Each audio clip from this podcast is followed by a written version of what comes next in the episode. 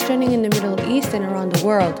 US President Joe Biden said that he has spoken to Egyptian President Abdel Fattah el Sisi and he has agreed to open the Rafah border crossing to allow about 20 lorries carrying humanitarian aid to Gaza.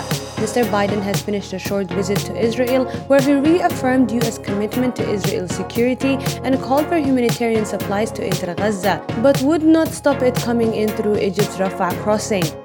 Al Ahli Arab Hospital is still top trend on social media as its targeting by Israeli strikes stoked anger across the international community over the bloodshed in Gaza, which is home to 2.2 million people. We are in a state of belief and disbelief at the airstrike, Rev Fadi Diab, deputy chairman of the hospital's board, told the national from Ramallah.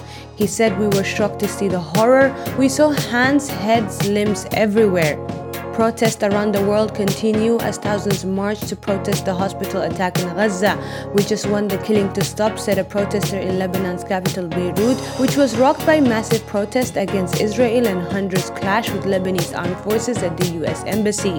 UAE President Sheikh Mohammed has discussed the worsening humanitarian crisis in Gaza with the United Nations Secretary General Antonio Guterres. In a phone conversation, Sheikh Mohammed and Mr. Guterres emphasized the need to intensify diplomatic efforts to open critical humanitarian corridors and establish a ceasefire to enable the delivery of relief and medical aid. That's all from me, Thoraya Abdullahi. Thanks for listening. More same time tomorrow.